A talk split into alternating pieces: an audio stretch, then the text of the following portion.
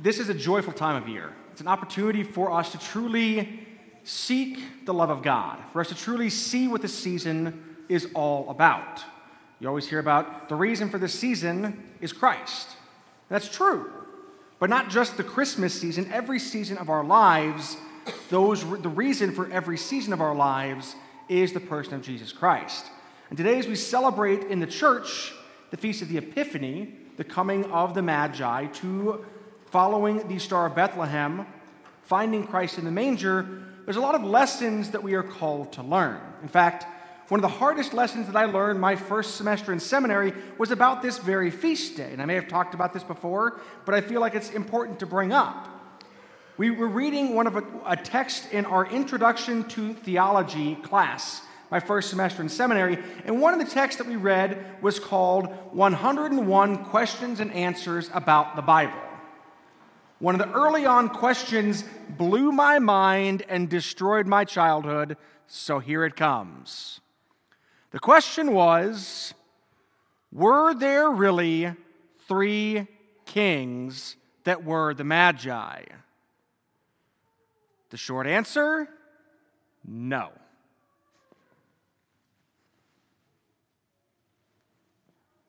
We three kings of Orient are. What do you mean there are not three kings? We sing that song on the Feast of the Epiphany. We chalk our doors C plus M plus B for Caspar, Melchior, and Balthazar. What do you mean there weren't three kings? Now, tradition, we believe that there were three kings, and at least three of the magi that came could have been kings from the east, and the names that were given to them were Caspar, Melchior, and Balthazar. But that's not important of today's celebration. What's important is the link between our gospel that we have today and our first reading from the book of the prophet Isaiah. Notice in the book of the prophet Isaiah, it predetermined, predestined, it foreshadowed for us what would happen in today's gospel, what would happen when the Magi would come from the east. They would follow this star and they would bring gifts of what? Gold and frankincense. Now, they brought gifts of gold, frankincense, and myrrh, which then actually helps us go a little bit deeper into the understanding that they had for this new king to be born. Gold helps you to provide wealth for your people. Frankincense, it is the scent of the gods. In fact, David in the Psalms many times says, Let our prayers rise up to you, O Lord, like incense. So when we see incense, we don't just think, I'm allergic, because we all are. Instead, we are then to see our prayers rising up to the Lord like incense, the typical incense that we use, frankincense. But then that third gift, that gift of myrrh, why would the wise men from the east bring that gift of myrrh? What is myrrh? Myrrh is a oil that they would use to prepare a body for burial. And so you think that's kind of an odd thing to bring to a kid at his birthday party, right? If you were to bring burial oils to your best friend's infant's birthday, they'd be like, Get out. what are you doing here? My kid's not dying, never. But we know in the fullness of time that the whole purpose of Christ being made incarnate was to take upon him our sins, to sacrifice himself, and to die so that we could have the opportunity to live eternally. So, in this celebration of the Epiphany, yes, we celebrate the Magi coming from the east, whether it was three kings or whether it was mystics. These men from the east followed this star. And the star brought them to the Christ child. Now, again, even the, the manger scene that we see here is much more beautiful than probably what it was in that moment. If you're a farmer, think of your pigsty. That is literally where Christ was born. Do you ever tell your kids growing up, were you born in a barn, close the door, keep the air conditioning in? Well, I don't think they could have said that to Jesus because, yes, he was born in a barn. He was born in a manger amongst animals. So having the animals present in the nativity scene is actually perfect because there probably were pigs and sheep and other animals there, and everything that comes along with animals and smells and food. And the manger that we put Jesus in probably wasn't just a nice little basket, it was probably a pig trough that they emptied out to put Jesus into. That the God of the universe, the creator of the world, of everything that there is, not only lowered himself to being put into flesh, having to go through the same things as us, but he also had the most humble of beginnings to show us that great things can be done with the love and power of God. That's what we come to celebrate here today. And so I'll ask again, kind of in a serious way, we're eight, year, eight days into the new year. How is your first eight days going? For some of you, it may be working out spectacularly. It may be the best and the most splendid eight days you've ever had in your life. For others, it may be a living hell, for lack of a better way to put it. Things may not be going as you want them to. In fact, I was talking with the office staff this last week and I said, I feel like we are just under a cloud of death right now. We've had multiple parishioners that have been part of our community for a long time die in the last week. Pope Benedict died this last week. Joyce Schoen was laid to rest last Saturday, and tomorrow morning, Mary Walker will be laid to rest. That death is quite literally before our eyes at this time, where we celebrated that Mass even on Thursday for the repose of the soul of Pope Benedict.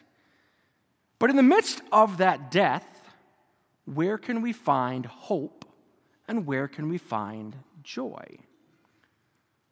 Well, in the midst of this cloud of darkness is the light to the world, and the light of the world, Jesus Christ. That light that the Magi followed, we each, in a very real way, followed here today. Now, you may not have actually followed a star to get here.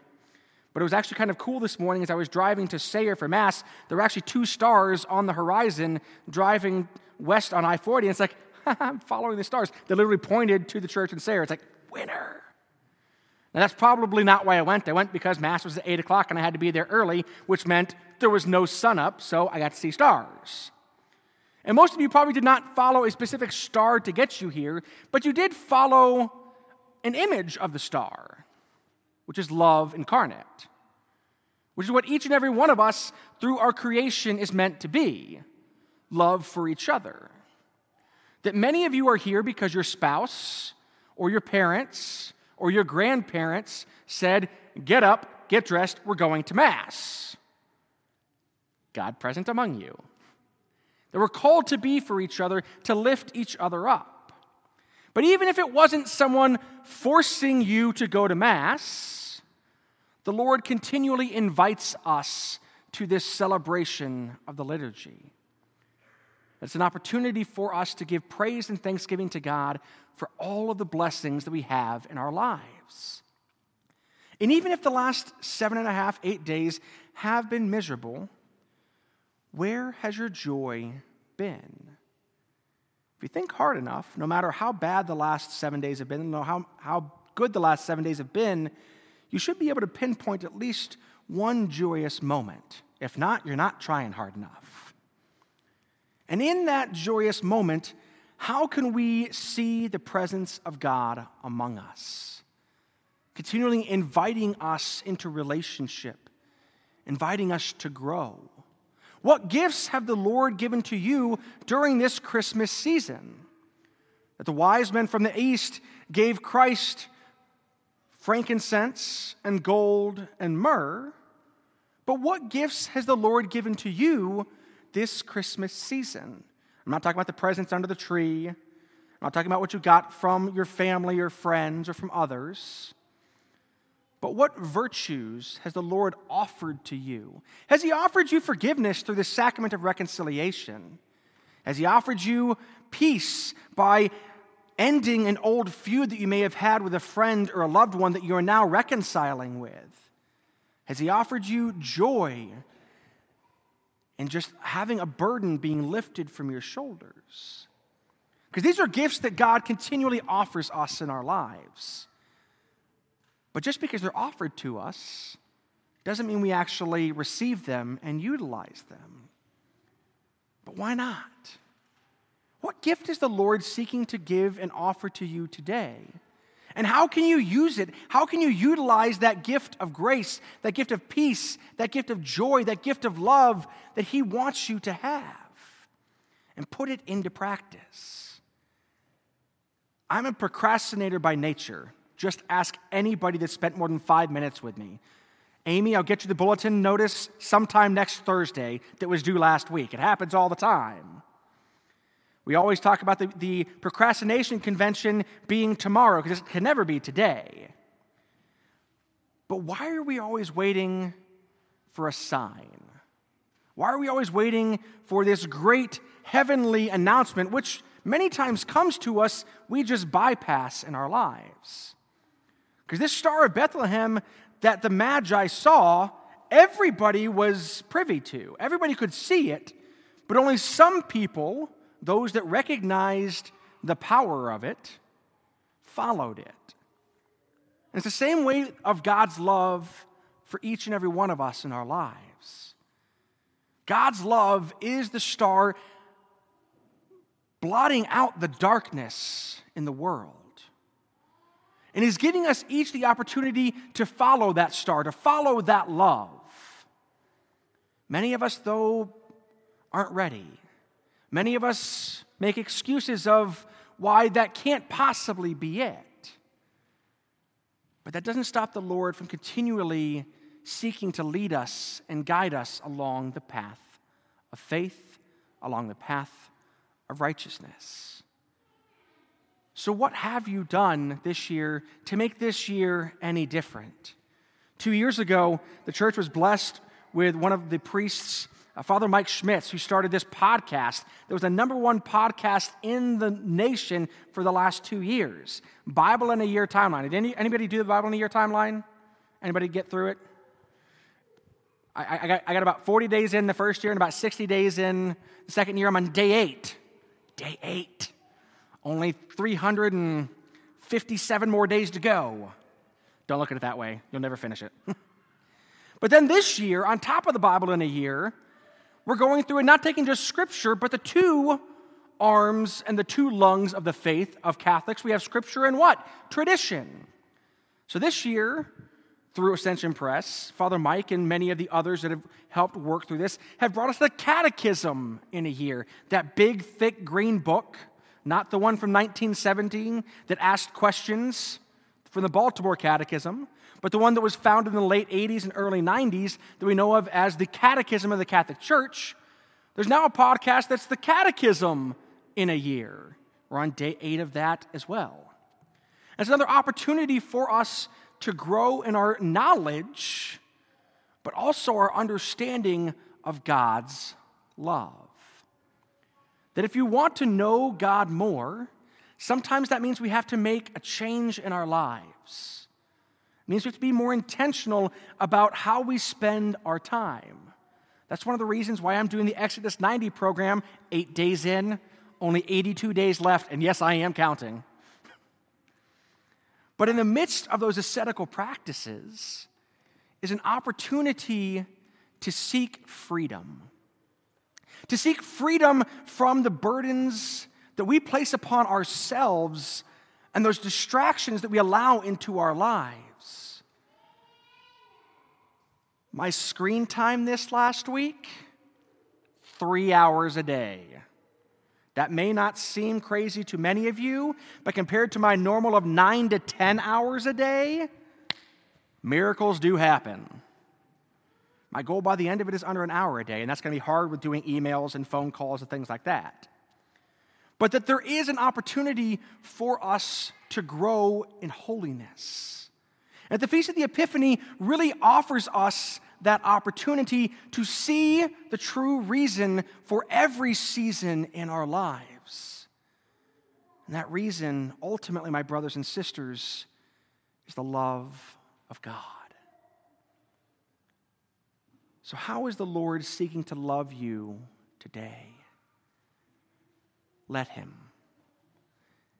Take all of the distractions of your life and offer them to the Lord to be taken away, so that all that will remain is what truly matters in life, and that is the love of God. When that love of God permeates our lives, every relationship can be made better. Every day, no matter how miserable things are around you, can offer you joy. And ultimately, in that love, we will find peace. Peace that the world cannot give. Peace that can only come from the righteousness of God. So, as we continue through this celebration, capping our Christmas season, may we truly embrace God's love. May we seek to be joy filled in our lives.